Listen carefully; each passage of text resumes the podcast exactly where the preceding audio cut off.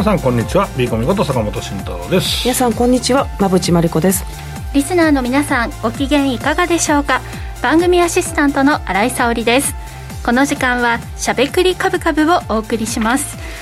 さて空気が寒いような気もしますがだいぶ暖かくなった感じがありますね。うんうんもう鼻がムズムズして。花粉ですね。花粉がね、うん、来てますけれど。やばいです。やばいですか？やばいです。はい。あの この部屋の中もね花粉症きつい人が何人かいますから、うん、はい。もうなかなかねあのでも春の気配がするのは嬉しいなと思って、ね。うん、あのバレンタインが終わったと思ったら街中がもうひな祭りを意識し始めていて、ね、はい。あらひなあられとかもねもう早々と 売ってましたけれども、はい、もう美味しいものの話が尽きないなっていうね この番組の今あの放送始まる前も美味しいものの話でだいぶ盛り上がって、うん、いましたけれども、ね、手土産いいのねえかみたいな。そうそうそう。手土産話題でねすごく盛り上がってましたけれども、うん、なんかねイベントごとがあるとやっぱり必ずなんか美味しいものって結びついてきますよね、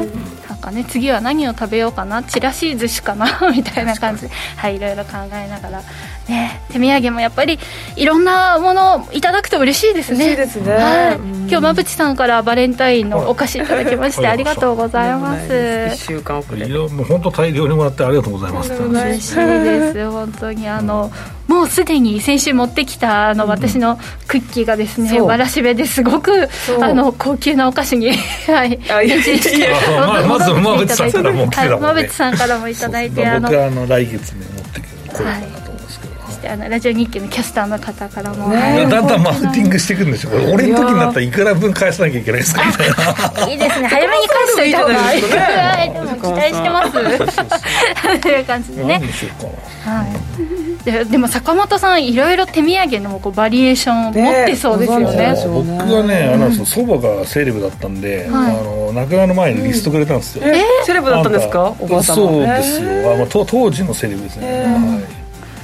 そのリスト売れる。売れる。売れる。売れる。絶対欲しいようなリストですよね。そうそうそうそうなんですよ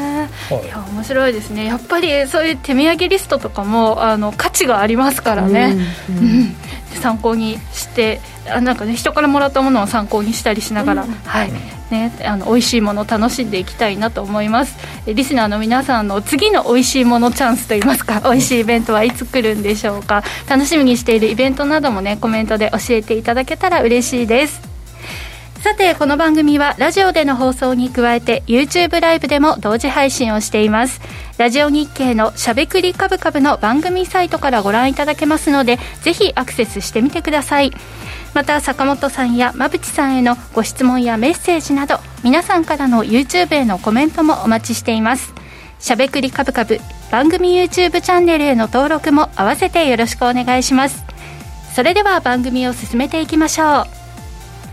この番組は岡三証券の提供ファンディーノの制作協力でお送りします。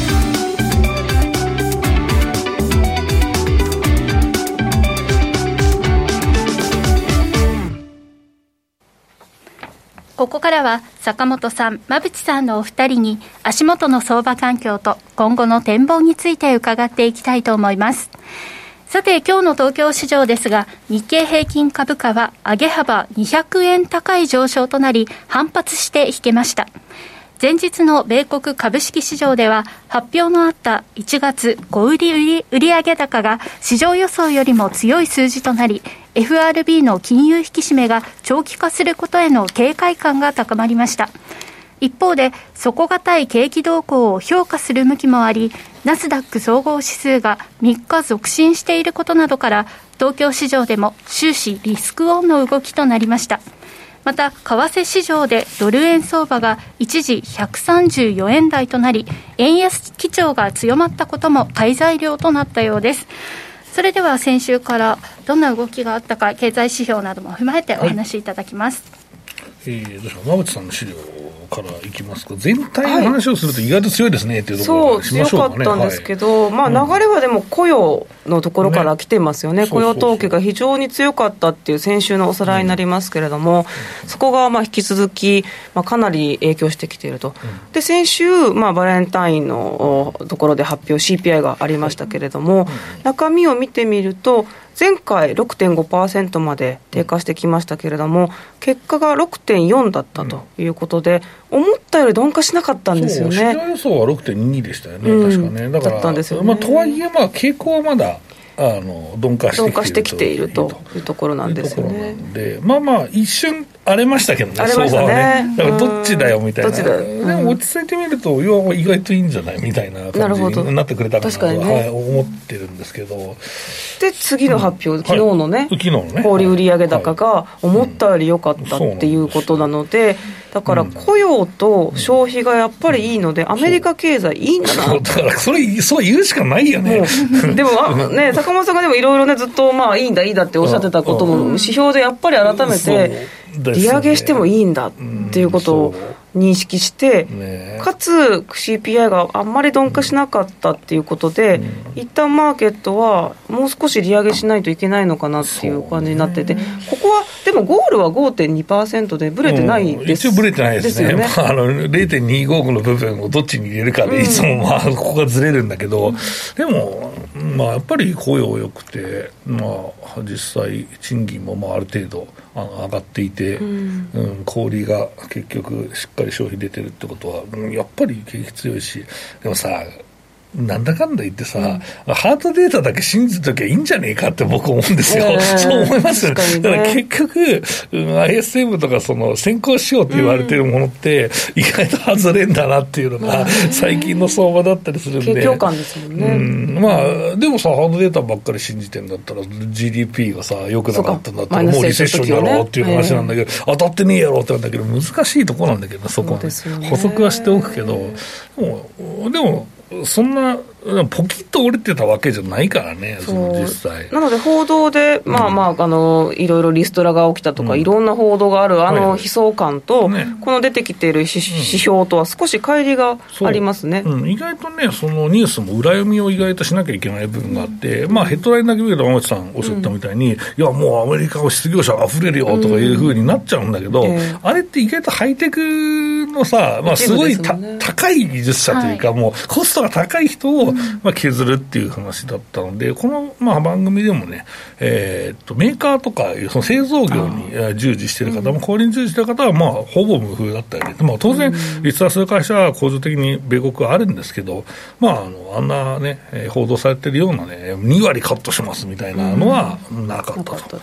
いう、まあ、話なので、まあ、それは切れる状況って逆に足んないよねみたいな、はい。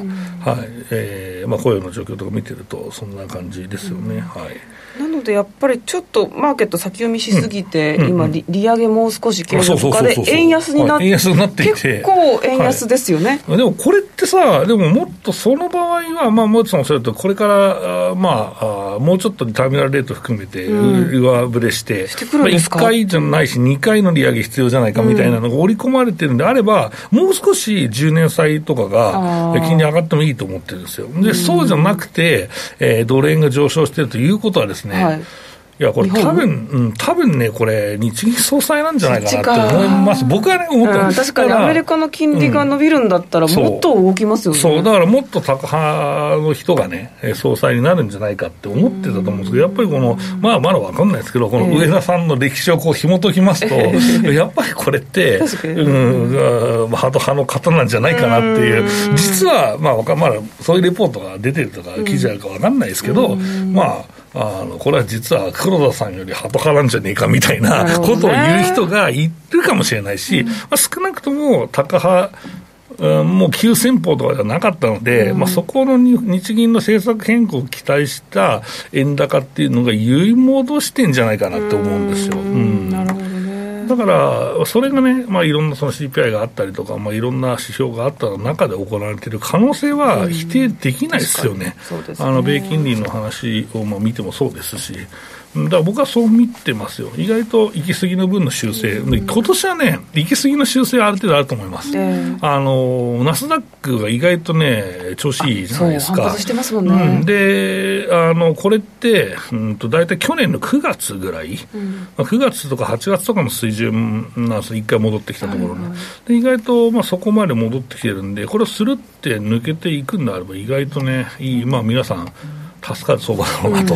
うん、まあ、レバーなさがちょっと分かんないですけど、えー、今年はだから僕も、えっとまあ、今もう一回言っときますけど、やっぱりそのニューヨークダウとかより、まあ、ナスダックの方がまあえー、パフォーマンスいいだろうと思っていると、うん、えー、いうところで、まあ、背景はやっぱりリストラ効果って出るんじゃない？利下げっていうのはちらちら見えてますけど、まあ、利下げが完全に見えてくれば、まあ、金利差がありますし、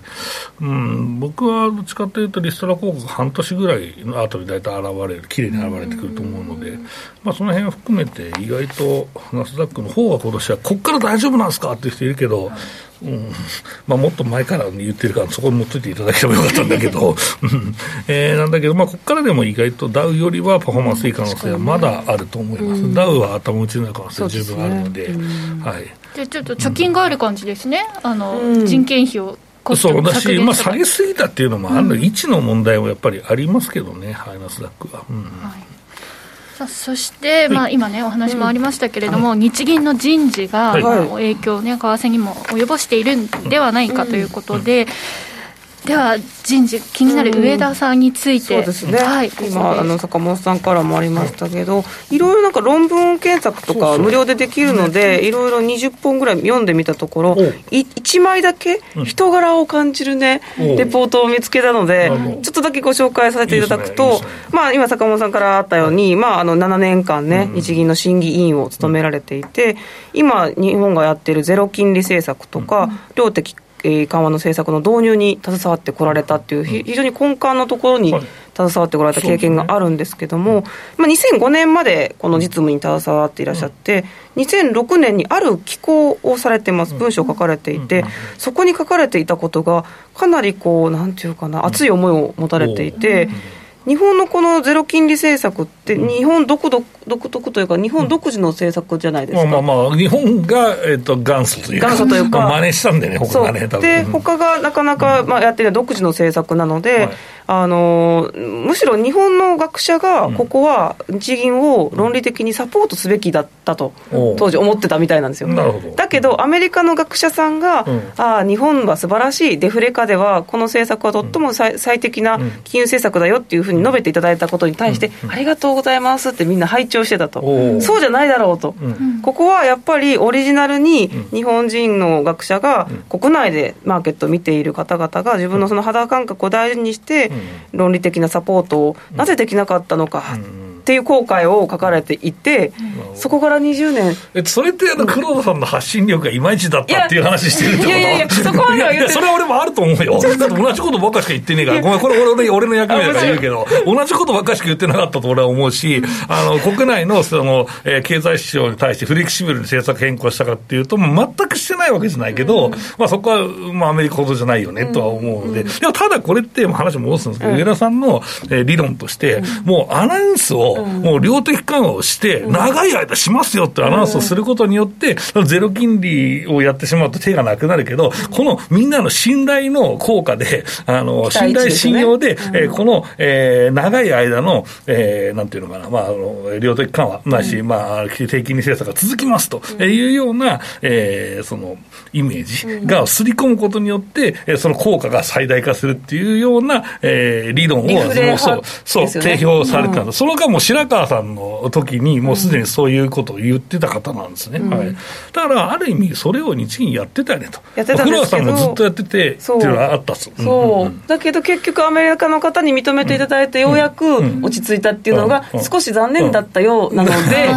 こと、今回、学者でありながら、実務、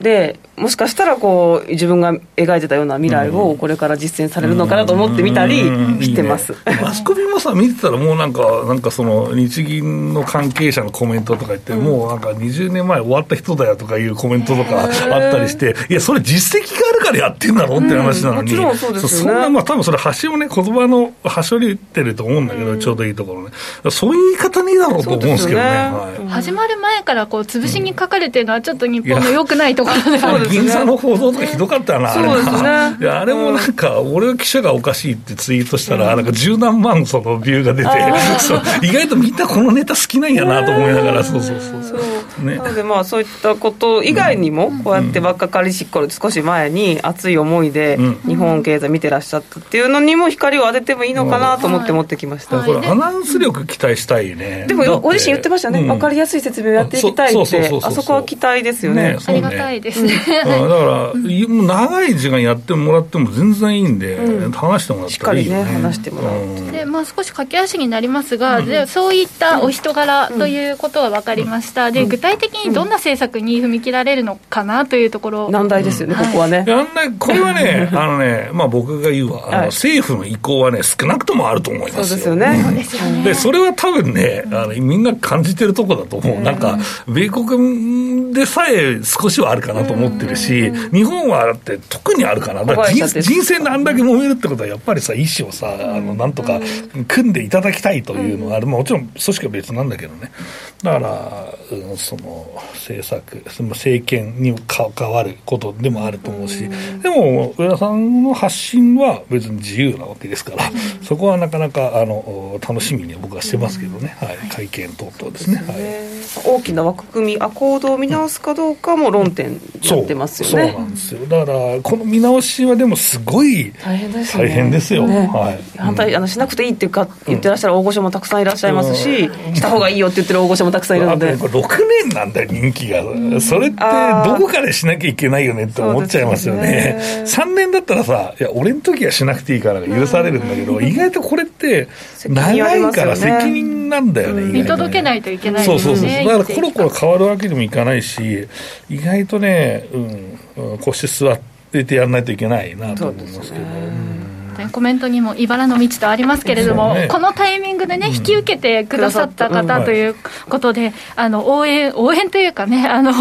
みんなの運命がかかっているところでもありますから。言われてますけどね。はい、ですね。あの期待しながらね、はい、はい、見ていきたいなと思うところです。さて、ここまでは坂本さん、馬淵さんのお二人に足元の相場環境と今後の展望について伺いました。続いてはこちらのコーナーです。坂本慎太郎のマーケットアカデミア。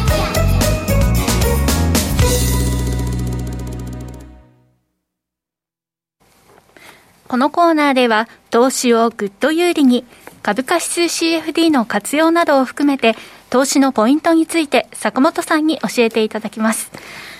さあということでなんかあの先週とかもね階段の踊り場みたいな話でしたけれども、ね、話はしてますけど、はい、まあ、これが踊り場になるのか天井になるのかっていう話ですよ、はい、もう怖くてねなかなか どっちに行くのか。えな怖いかだってさ結局さ下がって戻る時ってあんま怖くなくねえか。あそうですね。いやだからこうなってる時の方が怖いじゃん上下でバーって。あの新たに手を出すのが怖いなって思って過ごしました。はい。まあでも言うてさ、変なとこ買ったとしても、そんなやられないじゃん。そうですね。あの、どうせ。急落してる時とかにさ、買う方がひどいじゃないですか。はい。なので、うん、あの、いや、買うにはちょっと高い気もするし、みたいな感じでね、見守ってます。それはさ、じゃあ、新井さんの話からなるけど、売りか買いかどっちかなんじゃねえか、とりあえず。そうですね。まあ、でも私はもう買いの方ですけれども、あの、いいところで買えたのを持ってるじゃないですか。だから、ちょっともうちょっといいとこじゃないと、下がってくれないと買いづらいなっていう気持ちもあるんですよね。で、高いなと思ってショートするんでしょ？はい。そうそう。それはね、えっとね、もったいなくない、うん、仮にその、まあ、コメントにもあるけど2万7700円800円どころ抜けてったら、上っしょみたいなのから、はい、そうなる時にしようと思ったらこの上げって楽しめないんだ そうですね。ずっと含み評価損益が変わらずそのまま動いちゃうわけだから、はい、これの意味、やばいよね、それは普通に考えてはい、もう全く何も生まない。生まないよね、そう。だから、やっぱり、それは前言ったみたいに抜けたら買うっていう作戦があったけど、うん、抜けたらもう損切りすんじゃない、仕事だけ。はい、荒さんいつもさ、両方持ってる時ってさ、絶対損切りがさ、あの、ショートのポジションが一回、その儲かっちゃった場合とかって、はい、次利益が確定するまでずっとさ、放置してんじゃん。はい、だから、よくないんだよ、多分。そか。うん、だからもしショートしたいんだったら抜けた時は、もう損切りする塊の、はい、その自動売買を入れとくべきだよね、うん、逆差しに入れとくべきだと僕は思いますけどね。まあ、ある程度までこう調整したら、そのショート持って、困ってるショートを持ってるときは、ある程度まで来たら、損切りをできるように、というのも、ちょっと前にできたんですよ、それも。あのどうしよう。待ってたら戻ってきたでしょ？おっしゃみたいな。そうそうそう。なんかあのそうそうなんですよ、うん、待ってたのがあってどうしようっていうポジション。であの少し前にこうぐんと下がってしまった時に、うん、今だと思ってちょあの手締まいしまして、うん、はい。これは良かったなと思いながら、あの、ジタバタしないように、もうどうしようかな、タイミング待とうと決めたなら、このポジションは待とうと思っていたのがあったんですよ。それが、あのうまくあの整理できたので、そこは良かったんですけど。運任せの新井君かいってコメントいただいてますけど。そうですね、否定できないんですが、うん、そうですね、ただ、まあ、ここからどうなるのかで、まあ、ちょっと。あの今持ってるポジションをこう利益確定もしていいタイミングがいつ来るのかどうかっていうのを見極めたいですし、まあ、下で持ってるのは利益確定が好きな時にすりゃいいんじゃねえの、うん、だと思うし、やっぱ今ってでもその、うんまあ、マクロ環境とか見て、まあ、解説すると、下じゃねっていうふうにななりがちなんだけど、うん、うんこんななんか、あんまりよくねえなっていう状況でも下がらなかったし、はい、意外とヘッドラインでなんかいろいろちょろちょろ出てきても下がらなかったし、うん、で、なんか意外とこれって米国景気いいじゃんみたいになったら、うんいや、いよいよ抜けんじゃないですか。まあ、抜けた後どこまで行くかみんな結構疑問視してるから、うんはい、こう買いたくねえなって人いるんだけど、意外と1か月くらいもんでるよな、これな。長いんですよ。長いよな、これ。ね。だからどこからっていうのをちょっとあれですけど、まあ、1月の少なくとも後半からもんでますから、うん、もう1か月ですよ、このね、動き出したら結構、値幅が出そう、ね。出たんじゃない？久しぶりだと思うよ、こういうちっちゃい値幅は。だから何かあるんじゃねえって思うよね。本当に、あのね、踊り場が長いですねって坂本さんにね、言ってましたが。ね。意外と、まあ、業績はね、今週末ぐらいに集計して、来週持ってきたいなと、来週休みか。来週お休みなんですよ。残念、はい、うん、なんだけど、持ってきたいなと思ってるけど、うん、えっとね、一応若干の減益なのかなっていう、もうほぼ、ほぼ1%とかそんな、はい、だからほぼ変わらずぐらいのイメージで。それってどういうふうに受け止められますか、あのほほとんどの会社が情報修正していい水準なりしなかったっていうのが、その進捗がいい銘柄に関してあるはい、あるから、進捗が足りない銘柄よりは、えー、実際足りてる銘柄の方が多いはずだから、うん、そう考えると、まあ、期末に向けてある程度業績が積んでくると思うので、うんまあ、普通にあと5%いけば上出来だけど、うん、まあ、少なくとも1桁前半の、えー、上修正、というか、まあ、上修正はしないけど、まあ、その上振れ着地ですね、はい、はあるだろうなと思います、うん。うん、実質的にはまあプラスと見ていい、うん、実質的にはまあ僕はプラスだと思いますけどね、あのそうほとんどそうね。これって業績足りねえんじゃねえかっていうのはあんまないし、意外とこの1、4級か、日本の4級、1、3月期は、業績よいいじゃん、なんか。うん、なんか雰囲気が。なんか意外となんか悪い気がしないなっていうのは、まあ、中国もね、あのコロナからだいぶ脱却しましたし、うん、えー、半導体の供給もだいぶ良くなってるし、生産も復活してるし、うん、って考えると、悪くないと思うんですけどね、あのファンダメンタルズは。となると、やっぱり業績詰めるんじゃないかなと思ってるところなんですよ。うん今ね、ちょっとお話ありましたけれども、うん、来週が祝日でお休みでして、はい、次が、あの1週間空く、まあ、2週間空くことになるので、はい、あのそこまでの見通しといいますか、まあ、とりあえず祝日もね、売買できますからね、はい、はい、あの CFD はね、はい。えー、だからクイック、カオさんのとこをうまく使ってヘッジかけるってこともできますと。いう話をしておいてですね、うん、えっ、と、まあ、僕はこのまま抜けたらそ、しばらくそっちの方向につくだろうなと思ってます。ね。うん、だから、なんだろうな、2万8500円どころまでするっていくんじゃない、うん、そこからまた揉み合ったら意外と強えなと思うね。だから高いところってそれリグユリで押されずずっと言ってるわけだから、はい、だし、ここで揉み合ってるってことは相当売りも吸収したと思うんですよね。うん、うん、だって去年からちょっと含み損になってる人大体プラスになって少なくともちょっと下がった分何ピ入れたらもうプラスになってるわけだから、うん、うん、その人たちのやりやり売りっていうのはもう終わってるだろうなと思うし、で、円安が135ぐらいまでいくと、やっぱり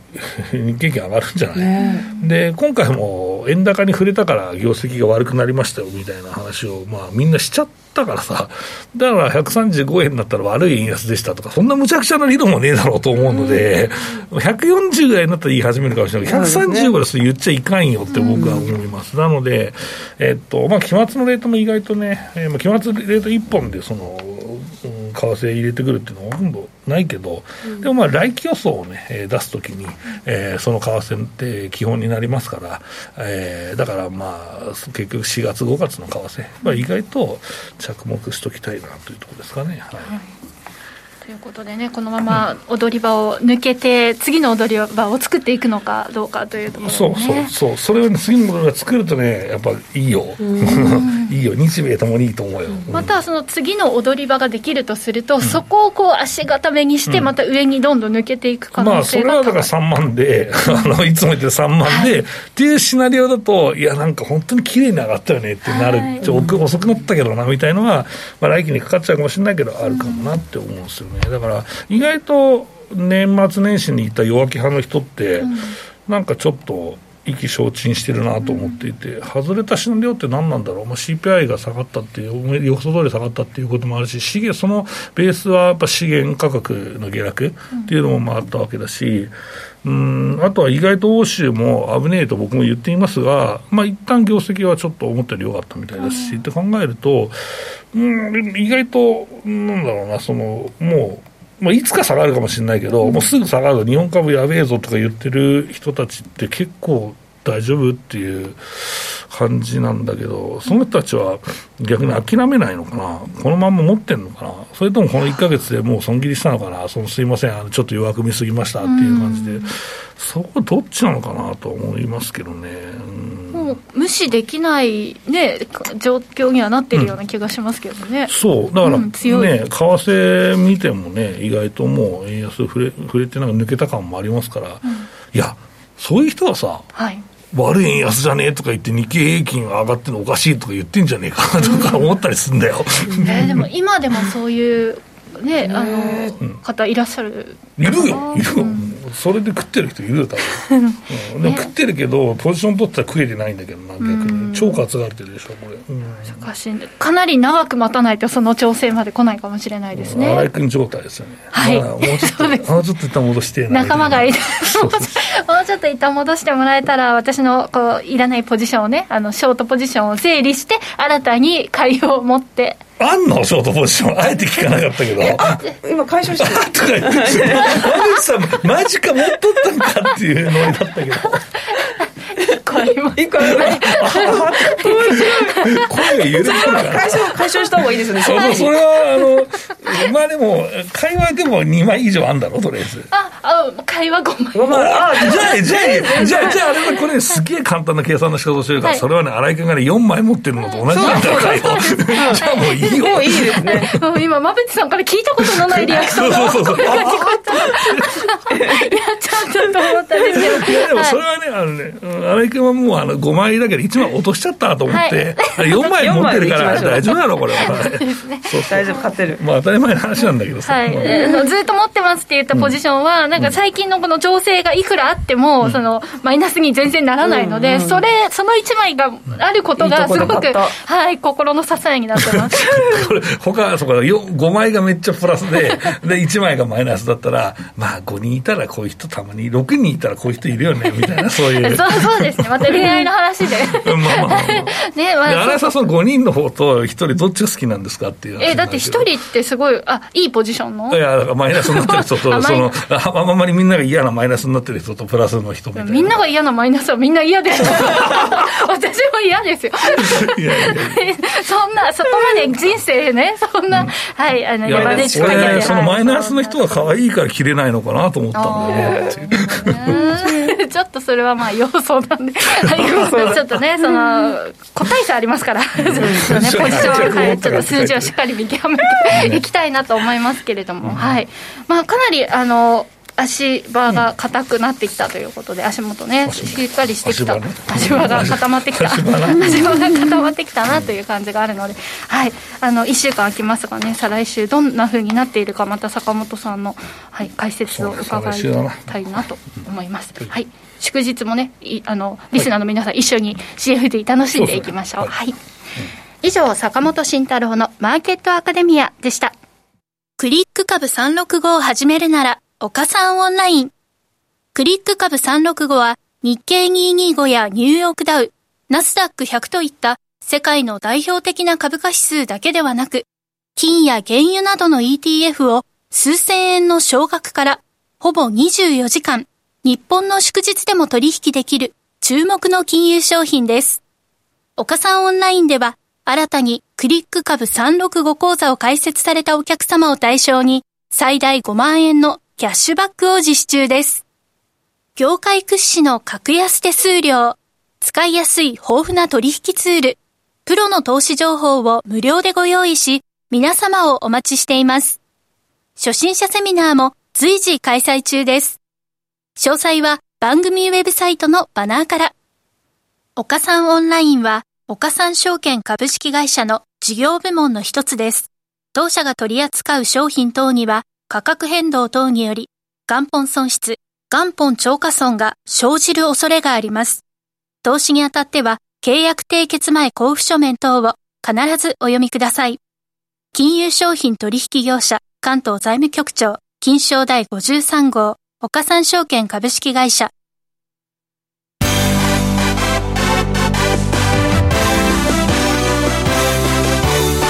馬淵真理子の10分で教えてベンチャー社長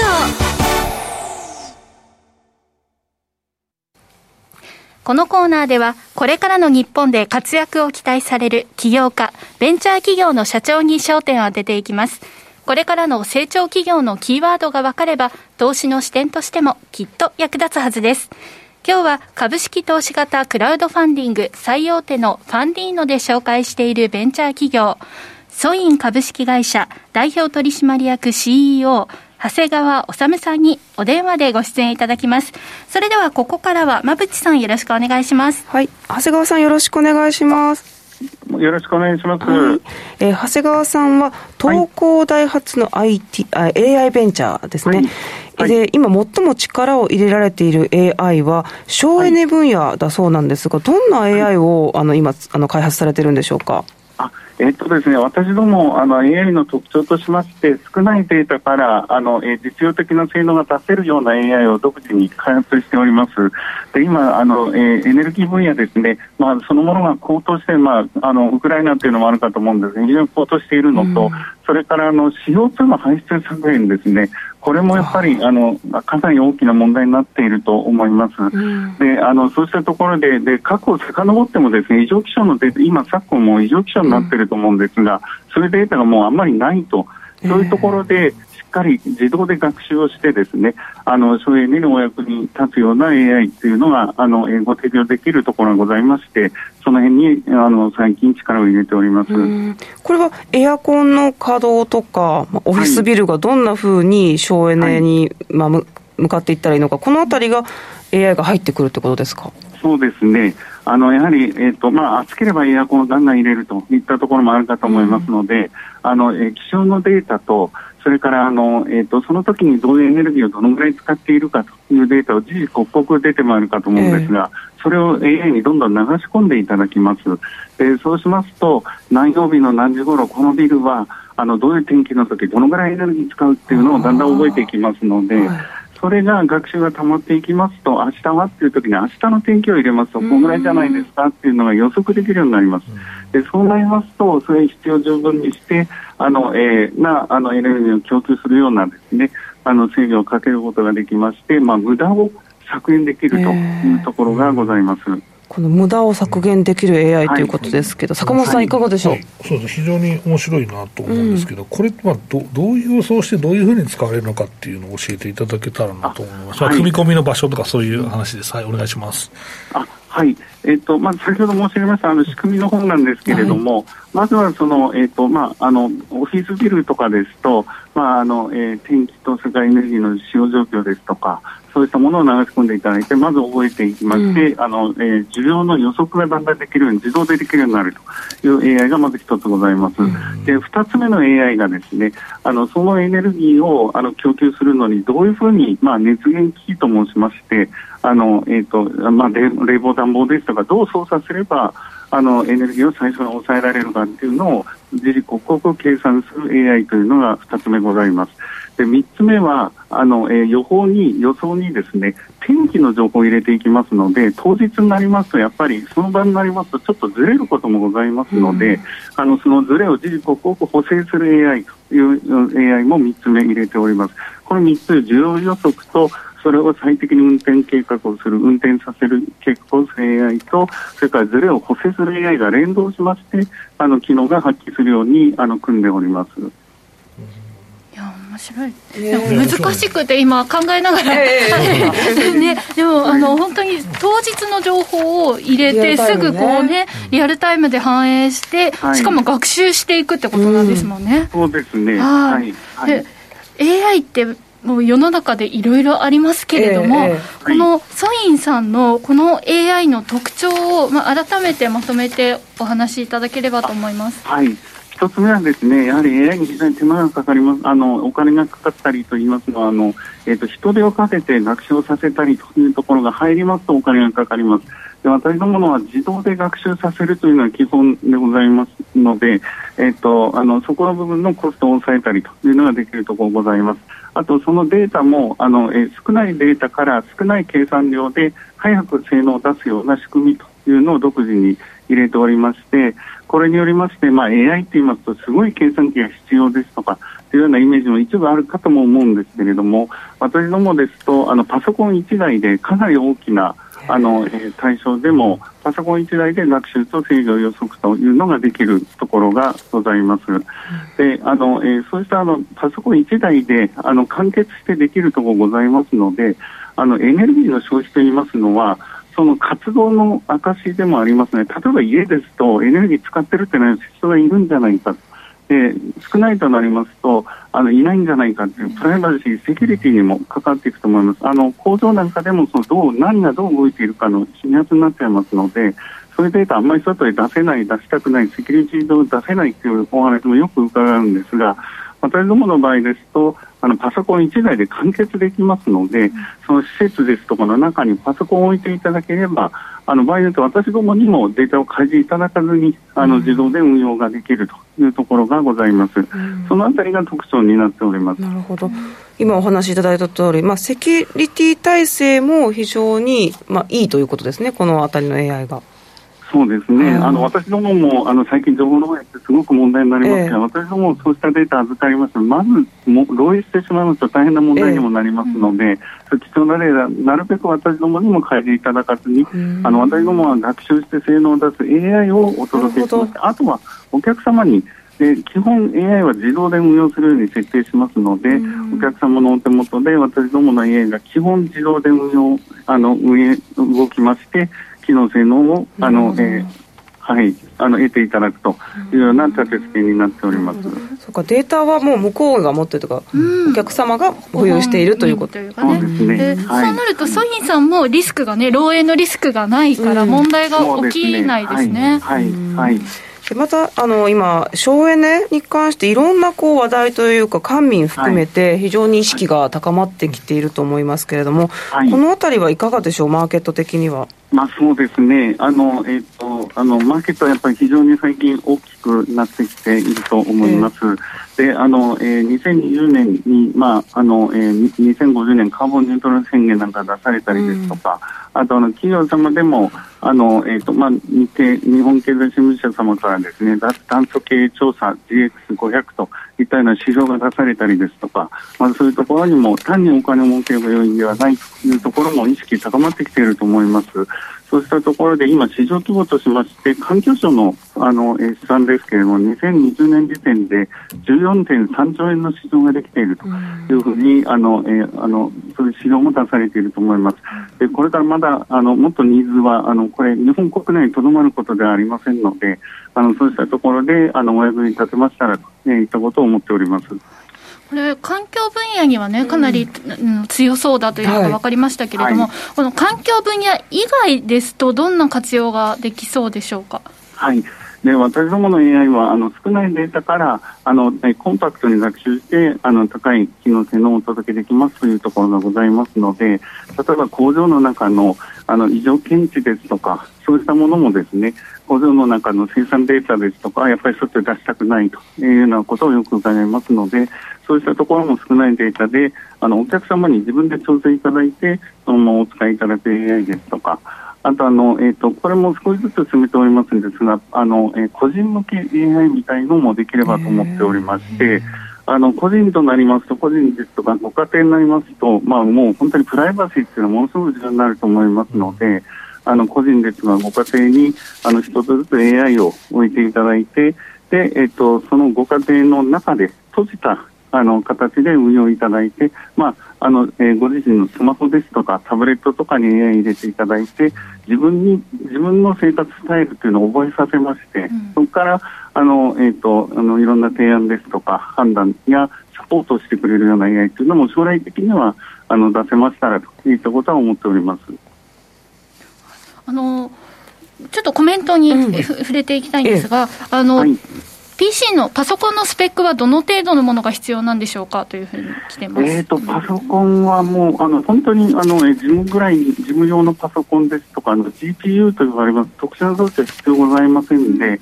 あの、異常検知 AI とかになりますと、あの、えっ、と、データ量にもよるんですが、マイコンというマイクロコンピューターでも、あの、学習と運用がいただける、そのぐらいの軽さのものもご提供できるところがございます。うんそこまで特別なものは必要なさそうだということですね。はい、ありがとうございます。はい、あの家電とかに組み込まれているもうすでにいろんなあの計算機がもう風の中入っていると思いますけれども、うん、あのそこにも AI をつけていただくというようなこともあの原理的には可能になっておりまして、もう家電とかが一つ一つに AI がついていくような時代にもなっていくんじゃないかなと思っております。楽しみですね。ありがとうございます。では最後に今後の展開を教えてください。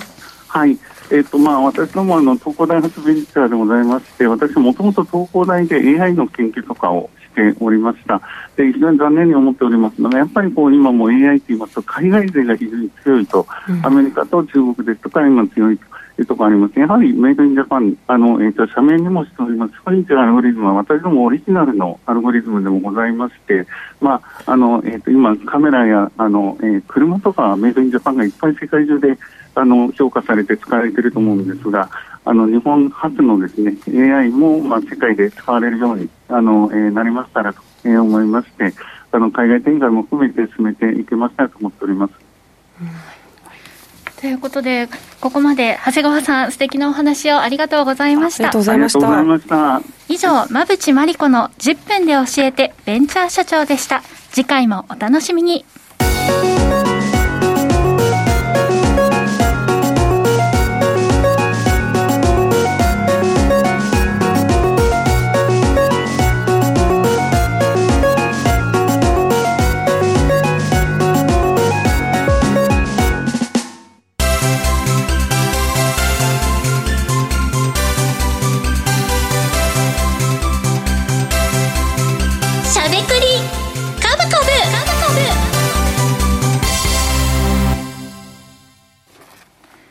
ここからは坂本さん、馬淵さんのお二人が株式投資の肝となる銘柄選別のポイントや注目セクターについて喋りまくるしゃべくり株株のコーナーです。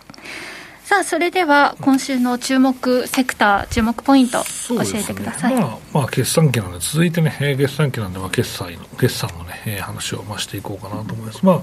大きなまとめと見どころということでまあ予告編のまとめしておきますと、まあ、意外とですね、えー、3級の決算っていうのはみんな分かってるというか、うん、えー、上出する会社業績の進捗がいい会社っていうのは大体イメージができてるというのもありますのでまあその辺の大きな動きはないんですけどど、もう来期のね、えー、発表はあ、まあ、4月の半ばからね、えー、ありますけど、まあ、それに向けて、まあ、この会社いいんじゃないかとかね、えー、来期が強気に出るんじゃないかっていうのを見るというのも一つのやり方だと思ってますでは馬淵さんお願いします。はい、私は業績決算が出てあのいい、まあ、内容が出たものを持ってきましたので、はい、業績をベースに1銘柄選んできてます、はい、決算でよかった好業績の企業ということですね、はい。はい、ありがとうございます。さて、まあ、番組的には今日が2月ラストの放送なんですけれども、この、まあ、1か月といってもまだね、あの少しですけれども、うん、振り返って、まあ、この今年に入ってからでもいいですけれども、うん、振り返って、ここまでどうご覧になってますでしょうか、相場全体など。はい、そうです。まあ、でも私は冒頭とつながりますけど、やっぱり雇用統計からずっと引きずってるなっていう、そういう印象はありますね、マーケットの雰囲気は。そうですね、なので、アメリカのやっぱり金融政策動向一つ一点と、で日銀の動向ですかね。日本はかなり出遅れてると言い方悪いけど、動かなすぎるんで、やっぱそろそろ日本の、まあ、いいところを、ね、見つけてほしいと思うし、僕は株式投資はいいところを見つけるゲームだと思ってるんで、うん、あの悪いところを意外と見つけるよりいいところを見つけた方がいい、まあ、銘柄に惚れすぎるのはよくないですけどね、うん、でも、うん、僕はその方が株式投資楽しいと思うし、まあ、その罰もさ、1個罰ついただけでもうこの銘柄だめっていう人いるのはすごくもったいないなと思うし、まあ、だめなところはだめかもしれないけど、いいところを見つけるゲームなので、まあ、そこのまあ、解説はずっとしていきたい、してると、していきたいと思いますと、はい、どうですかね。まあ、銘柄もですけれども、日本の相場全体もね、いいところを探しながら、いいポイントがあったら、こう、うん、そこにかけて、ね、はい、投資をしていけたら楽しいのかなというところですね。さあというわけで気になる坂本さんと馬淵さんお二人の注目銘柄についてはこの後の YouTube 限定配信で解説をいただきます以上しゃべくりカブカブでした時刻は午後5時16分を回っています。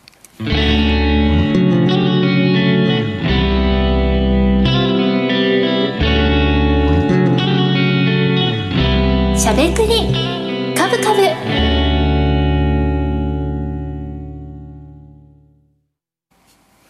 この番組は岡三証券の提供ファンディーノの制作協力でお送りしました。株式、FX をはじめ、不動産、クラウドファンディングなど、投資商品はすべて元本が保証されるものではなく、リスクを伴うものです。投資の最終決定はご自身の判断で行ってください。さて、ということで今週もね、あっという間にお別れの時間が近づいてまいりました。この番組ではリスナーの皆さんからの質問やコメントもお待ちしております。たくさんいただいてますね。はい、ありがとうございます。この後の YouTube タイムでもね、はい、紹介していきたいですけれども、うん、あの岡さんさんのですかね、はい、あのカブリエル人気ですね。ねクリッククリック株三六五ののキャラクターですね。はいそうあのカブリエルずっとあのカブリエル関連のコメントが番組でもね、たくさんありますけれども。前はなんかラジオ日経の転がってた気がするんですけど、最近見ないな。あぬいぐるみとかがあるんですか？その棚に入ってたんで、えー、そうなんめっちゃ内輪の話です 可愛らしいねキャラクターですよね、あと番組のチャンネル、えー、YouTube チャンネルの登録者数が番組始まるとき7000人ぴったりでした。えー、もうすでに10人も増えてます。ありがとうございます。はい、えー、番組公式ツイッターも先週ね、お知らせさせていただきましたけれども、えー、番組公式ツイッターできましたので、ぜひ、えー、皆さんもね、えー、ツイッターのフォローよろしくお願いします。コメントなどはハッシュタグえカタカナでしゃべくりかぶかぶ、ハッシュタグかぶかぶなどつけてコメントいただければと思います。一緒に盛り上げていきましょう。しゃべくりかぶかぶ、ラジオの前の皆さんとはそろそろお別れのお時間です。来週は天皇誕生日で祝日のため番組もお休みとなります。また再来週お目にお耳にかかりましょう。この後は YouTube ライブでの延長配信です。引き続きお楽しみください